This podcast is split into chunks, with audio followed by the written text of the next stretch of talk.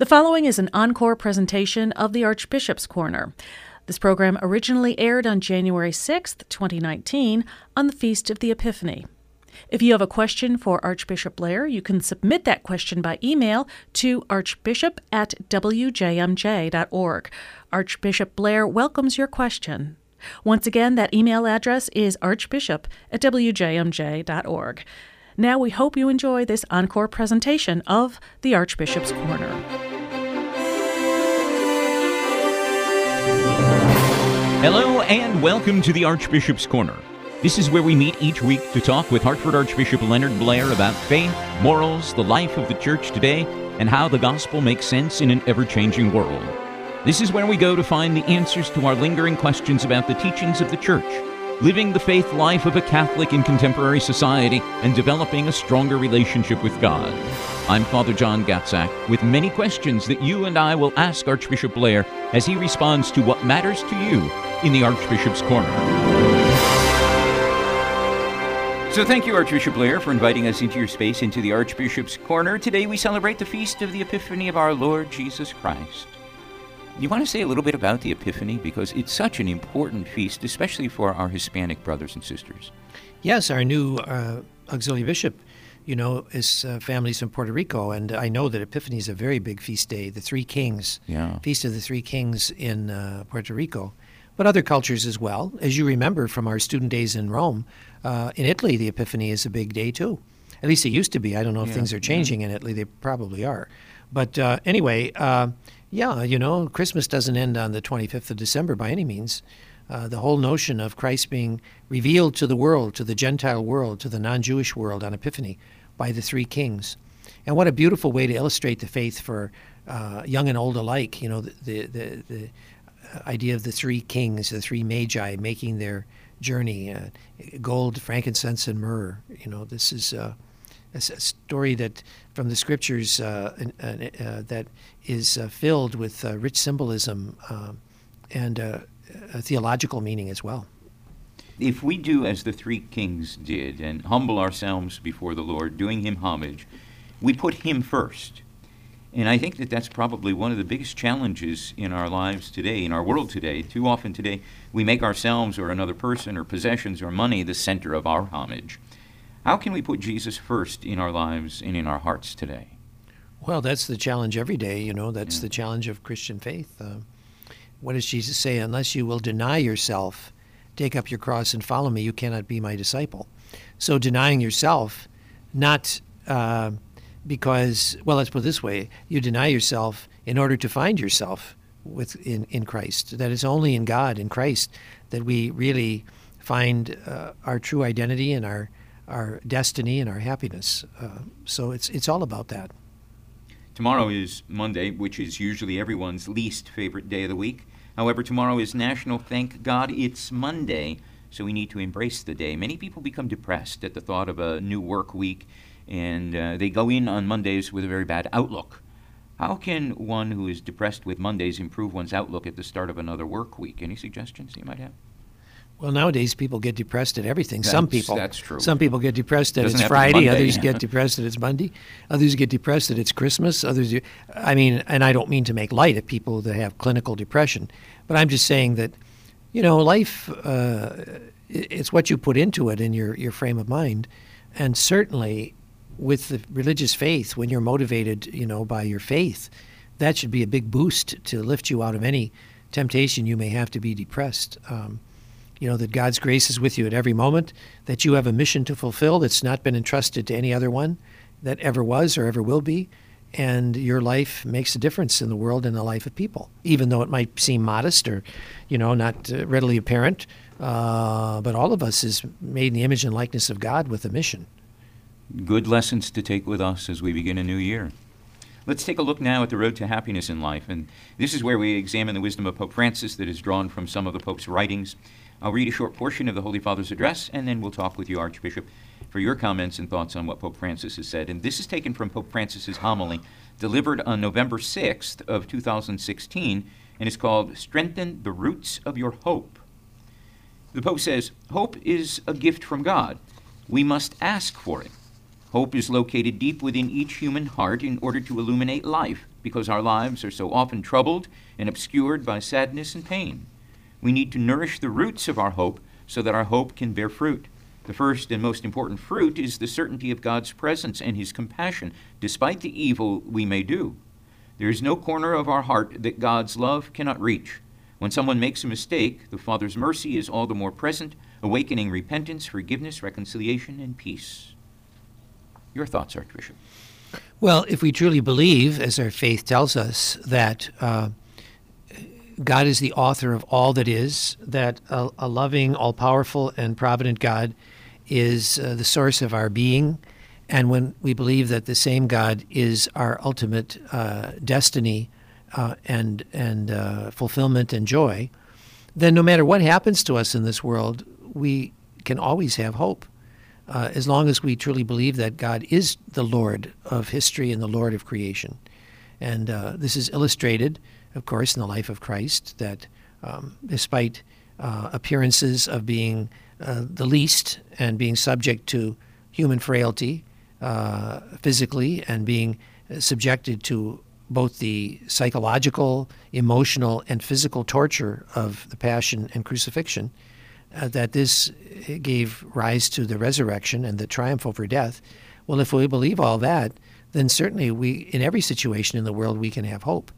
All we have to do is look at the crucifix and we can have hope uh, because we see what God can do and, and has done. The Pope says uh, hope is a gift from God. We must ask for it. I'm wondering how many of us pray for the grace of hope. Well, that's an important point because for our faith, uh, faith, hope, and charity are theological virtues. They're not just nice feelings, or, you know, they're not just something that we kind of well up within ourselves out of willpower. They are gifts. The these are theological virtues. They're oriented to God, and so the, they're, they're gifts and graces. So we need, yes, we do need to pray for the virtue of hope. I would say the virtue of hope, just as we pray uh, for an increase of faith, an increase of charity, we also pray for an increase of hope. It's not only our own efforts mustering some kind of human, mere, merely human uh, willpower or emotion, but it, it, it is a gift. Well, before we take a look at some of the questions that have been submitted by our listeners, let's take a look at our gospel reading for this Sunday as we celebrate the Epiphany of the Lord, the sixth day of a new year. Today's reading is from Matthew's Gospel, the second chapter, and after the Gospel is presented in dramatic fashion, we'll talk with you, Archbishop, and ask for your thoughts on what this Gospel should mean for us today. Now, when Jesus was born in Bethlehem of Judea, in the days of Herod the king, behold, wise men from the east came to Jerusalem. Where is he who has been born King of the Jews? For we have seen his star in the east and have come to worship him. When Herod the king heard this, he was troubled, and all Jerusalem with him. And assembling all the chief priests and scribes of the people, he inquired of them where the Christ was to be born. They told him, In Bethlehem of Judea, for so it is written by the prophet. And you, O Bethlehem in the land of Judah, are by no means least among the rulers of Judah, for from you shall come a ruler who will govern my people Israel. Then Herod summoned the wise men secretly and ascertained from them what time the star appeared. And he sent them to Bethlehem. Go and search diligently for the child, and when you have found him, bring me word, that I too may come and worship him. When they had heard the king, they went their way. And lo, the star which they had seen in the east went before them, till it came to rest over the place where the child was. When they saw the star, they rejoiced exceedingly with great joy. And going into the house, they saw the child with Mary his mother, and they fell down and worshipped him. Then, opening their treasures, they offered him gifts gold and frankincense and myrrh. And being warned in a dream not to return to Herod, they departed to their own country by another way. Archbishop, what's the message of this gospel and of the Epiphany? Well, I think we already discussed this uh, a bit at the beginning of the program. Um, I suppose that here you can we could we see the story more elaborated, and we see the dark figure of Herod lurking in the background, and we see from the very beginning that the, evil one, uh, the devil, and and the temptations of the devil are already at work trying to destroy the newborn Messiah. Uh, so this is a little foretaste of what's going to happen in, in, in the end. Of course, until it's God's moment and God's time for Christ to offer himself uh, up on the cross, until that time, uh, the devil is put at bay. So Herod, who wants to destroy the child, uh, is not successful in doing so. Uh, but I think it's a healthy reminder that evil is very real, and uh, the devil is very real, and temptation and the machinations of the devil are very real.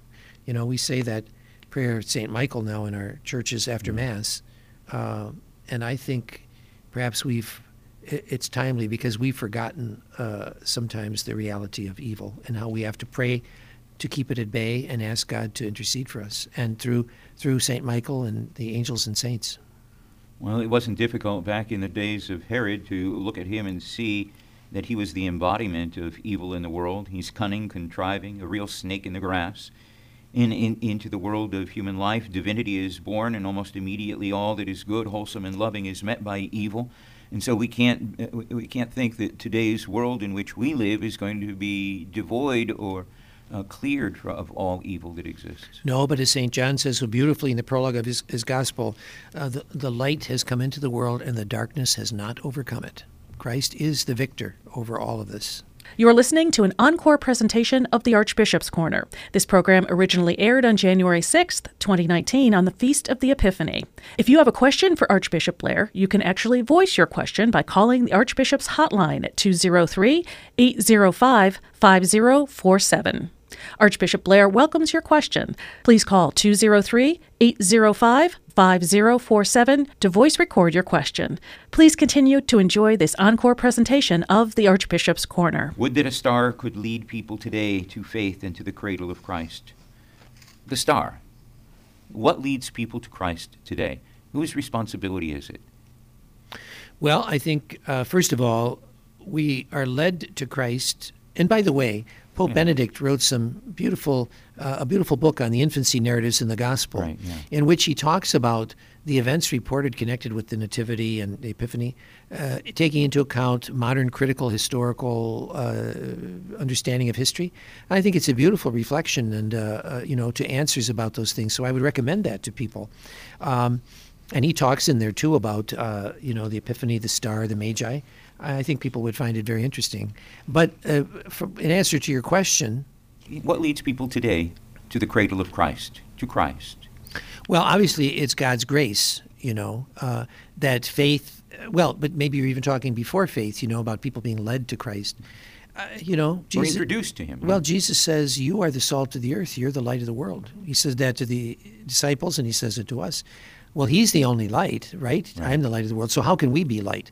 Well, we're light if we bring the message and the uh, the reality of Christ to to others through our reflection of Him. Yeah.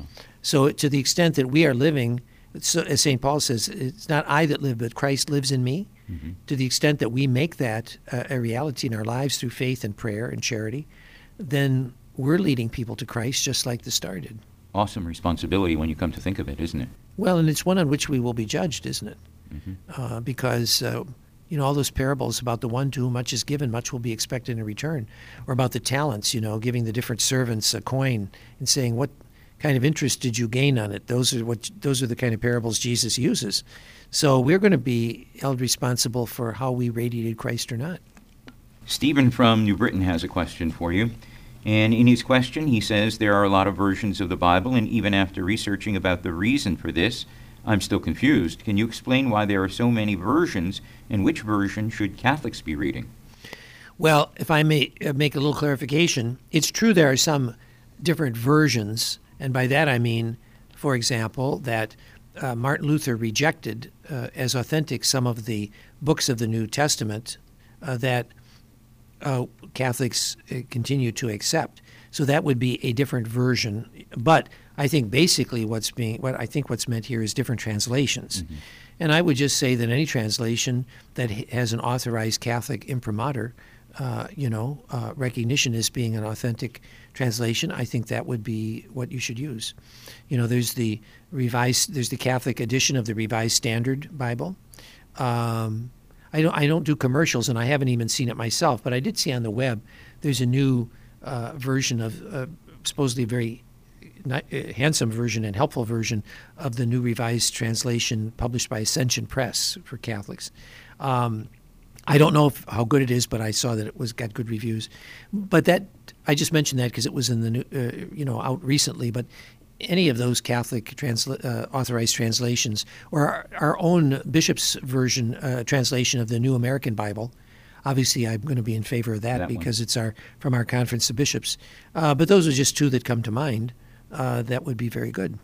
Some are easier to understand without the these and thous and Well, that's now basically mostly confined to the the the older translations. The more modern ones don't do that. Uh, but you know, the great uh, Monsignor Ronald Knox uh, did a translation of the Bible for the English bishops, uh, which is very literary and really quite beautiful. Uh, but it's harder to for people to, to use. It didn't catch on for popular use. Uh, but it is still still a good translation too. Donna from Seymour says, When the Blessed Mother was pregnant with Jesus, she visited her cousin Elizabeth, who was pregnant with John the Baptist.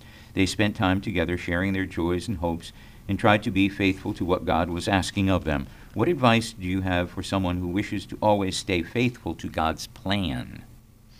Well, the question is discerning God's plan for us. And that's not a matter of sitting just and thinking hard, because God's plan reveals itself to us uh, through the events and people that are in our lives, the circumstances. Many a person can say it was divine providence that led them to a particular place or to meet a particular person or to send them to a particular, that they happen to go to a particular school that led them to their life's vocation or to, to faith or prayer or whatever.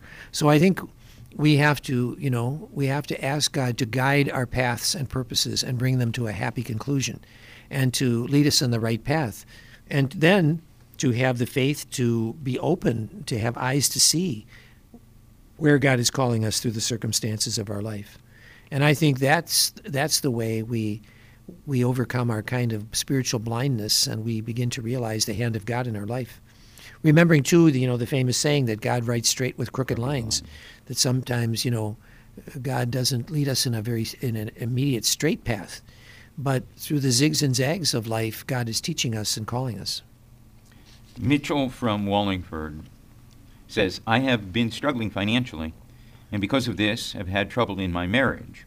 I've become depressed and fear I am falling off the path God set for me. How can I change my attitude and remember that God has a plan for me even when life is difficult? Well, I'm reminded of that line in the gospel that says, um, "Lord, help me to believe. Help, my, Lord, I believe. Help my unbelief."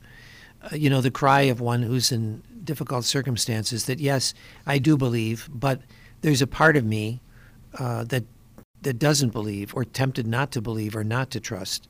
So, you know, I believe. Help my unbelief.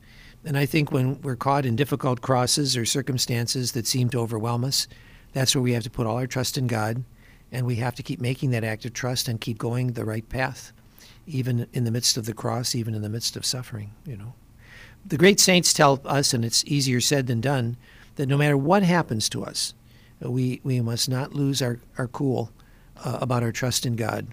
You know, they say, "Let nothing disturb you or fright you."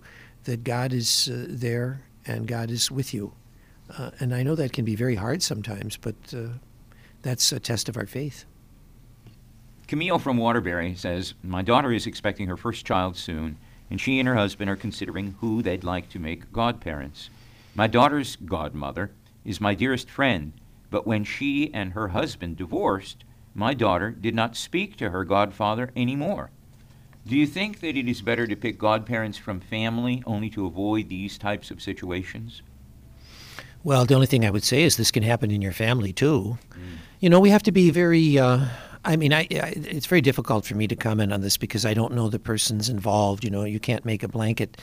Uh, uh, I don't know what led to the divorce or whatever. But I will say this: the fact that somebody is divorced certainly does not mean that they should be shunned or you know uh, ostracized or Right. whatever. I suspect that maybe they're not on speaking terms because of maybe the reason why there was a divorce and somebody is being blamed as you know and i don't know the circumstances of that but the the only thing i can say in answer to a question like that is that we we should keep the door open to uh, people in those difficult situations and not slam it uh, now there can be you know there but that's just a general principle i don't know what's going on here you know maybe it would be good ju- just to answer the question when choosing godparents for a child to be baptized, what should the parents of the child be considering? They should be considering the qualifications and the obligations of what it means to be a godparent. Um, obviously, that they have to be people who are uh, who believe and who are practicing the faith. I mean, how can you be a godparent to bring somebody into the church if you're not in church yourself? You know, I mean, by a practicing Catholic, and, uh, and I think that's the most important of all. And the idea that this is somebody who, who you know, they, they're assuming a responsibility to help the parents with the raising this child in the faith. You know, if if if you're a godparent and the actual parents fall away or they don't uh, they stop going to church, you have a responsibility as best you can do it, you know, because maybe you don't have an opening. But if you have some opening to encourage the child to be raised in the faith or to, or as they get older, to, for you to help them to practice the faith and be true to the faith, you, you have to do that. It's not just some empty title or honor. You know, it it, it involves uh, it involves a responsibility. But sometimes that's what it degenerates into. Somebody who's a close friend with the, the mother or the father, and perhaps they don't even practice the faith themselves. But oh, we'd like you to be the godmother of our child because. Well, I can tell you a funny story. Okay. I remember from my own family, my mother, she said this once. Uh, these relatives are all deceased now, so I guess I can say this. But my my mother's sister and her husband, uh, when they had a, a daughter, uh, my mother was always thinking, and that was the custom that godparents were chosen from among the family, family you know. Sure. But my mother's sister's husband, the father of the baby, he wanted the godfather to be his foreman at work and and I guess because he thought he was you know going to get in good with the boss or something. At least that's the uh-huh. dim view my mother took about it. and I know that my mother never liked that idea that that they, that they had gone outside the family to find a godfather. Uh, I mean, it's a little humorous when you look back at it now, but those are customs and traditions, and you know. But basically, it's about about family. Or that's like choosing Aunt Janet, who has a lot of money to be the godmother of the child because you know Aunt Janet is going to take good care of the child. Don't talk about your godmother on the air like this. Moving right along, let's see. Uh, Bobby has a question, and Bobby's from Bethany. At one of the television masses from the cathedral, I was surprised to see that the gospel was sung instead of read by the priest. Is that something done only on certain occasions? Well, it's uh, I don't know what the ex- exact uh, prescription is about that, but normally it would would be done on uh, uh, special occasions. Uh, but I consider every Sunday to be a special occasion uh, or holy day where it could be done. Uh, but realistically, we we do it often at Christmas, Easter, or some other major feasts of that nature. And you would want to have somebody who has a good singing voice to sing the gospel rather than somebody like me. Uh, well, without being uncharitable and having knowing the quality of your your sung voice as opposed right. to your you're already denied as me a raise so. as opposed to your speaking voice, I would agree completely that that's probably best not to, to do. But it is it is very beautiful when it's done properly. Oh yes, of course, uh, and you know the uh, yeah, but when when it's not, it can be very bad. Mm-hmm. Matthew from Norfolk says, "My nephew was married a year ago to someone that he has always been very happy with." his wife is now asking for a marriage annulment because she met someone else. Can you tell me what makes the annulment process different from a divorce? Well, Matthew, let me say how very sorry I am for your nephew, uh, because this happens a lot today with people in this world. that, and I've never seen sadder people in my ministry than those who have been uh, divorced against their will by the other, you know, partner. Um, and I don't what it, well, it is what it is here, uh, and and I would say the difference between the di- uh, divorce or an annulment is the annulment uh, means that you can show that there never were the conditions present for the marriage to be valid in the first place. So, for example, let's give a drastic example to make my point. If one of the bridesmaids can testify in a church court, honestly and truthfully, that the bride before her wedding to your uh, nephew said that she didn't really believe this that marriage is unbreakable or that she already was seeing this other guy that she eventually you know and kept seeing him you could have grounds for an annulment to say that when she promised uh, to be faithful uh, until death do us part that she was not telling the truth. Now i'm giving you hypothetical things. I'm not saying that's the case. But then you could get an annulment because there was not uh, the, the marriage was not celebrated with the, the bride and the groom both really honestly being truthful about their intentions. Can we say, in simple forms, that a divorce breaks the marriage, whereas an annulment says that a valid marriage never existed to begin with? Yes, that there was some, that from the beginning, even in the actual exchange of vows, there was some fundamental, essential, essential element of marriage was, was missing. Missing. You know, if, if, if you can show that one of the parties uh, never intended to have children or never intended the, the marriage to be uh, uh, permanent uh, or faithful, uh, then, then, but not later, but at the time of the marriage when they said the vows, then you can get that. Those are grounds for an annulment. Lois from Hartford asks, What does absolution in confession do? If I don't do the penance the priest gives me, are my sins forgiven? Well, that's an interesting question. Why would you not do the penance the priest gives you? Uh, if you enter in good faith, it's one of the elements of uh, the sacrament. I can only uh, infer here that maybe you're thinking if you forgot to do it or something. And in that case, entering in, you know, I mean, in good faith, uh, your sins are forgiven, certainly. I would have to, here we're not dealing with a legal question, we're dealing more with a spiritual one in God's eyes. If a person comes to confession and they're given a reasonable penance to do and they refuse to do it, I, only God can answer what kind of heart or mind is at work here and why, why they would do such a thing. And Charlie from Woodbury says, My wife is considering accompanying a friend of hers to visit a medium her friend's mother died last year, and she wants to speak with someone who can communicate with the other side. I've always had the understanding that any sort of psychic or medium is forbidden in the Catholic Church. Although my wife is just going for support, would she still be sinning by attending? Well, I think, uh, objectively speaking, this is a moral evil and wrong, yes. And you can confer in the Catechism of the Catholic Church about these matters, but what they're based on, and you know, there's a lot of uh, biblical uh, statements about this too. Even in the Old Testament, this was looked upon as a form of idolatry. Uh, and so, no, it, it's not morally acceptable, no. But again, uh, not just because Archbishop Blair says so, but because it, if you look at the, uh, the Catechism and you look at the Scriptures, you, you come to an understanding of why that is so.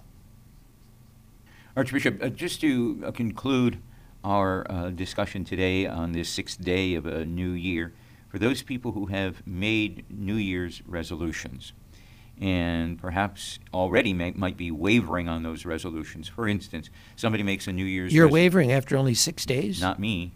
Not me. I'm still faithful so far. Knock on wood. No, that's kind of idolatry too.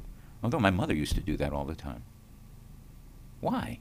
Where does that come from? Do you know? I have no idea. No, neither do I. I but, never thought of it as being idolatry. No, it's not. I don't know what it is. What is it? Knocking on wood. You did it. I'll research it for next time. Maybe I won't. But in any case, somebody who might be wavering on a uh, New Year's resolution to, uh, let's say, read a portion of Scripture as their night prayer before they go to bed. And, and, and they missed doing that for the past two Well, nights. Jesus fell three times and he got up every time on the way of the cross. So, you know, okay, if you're starting to get a little shaky there, don't give up. Just keep trying. That's what I wanted to hear. A little inspiration from you as on the beginning of this new year. I thought this whole program was supposed to be inspirational. I, it, it was, except to talk about me getting a raise. Oh. and we've reached the end of our time together. So, can you conclude the program with a prayer and a real blessing for all of us? Lord, we all need a sense of new beginnings in our life uh, when we, in our weakness, uh, fail or do not achieve the things we would like to uh, in your eyes. And so we pray at the beginning of a new calendar year that you will save us and raise us up every day and help us always to have confidence in your grace uh, to support us and strengthen us in doing what is right and good and in growing in our love for you and our neighbor.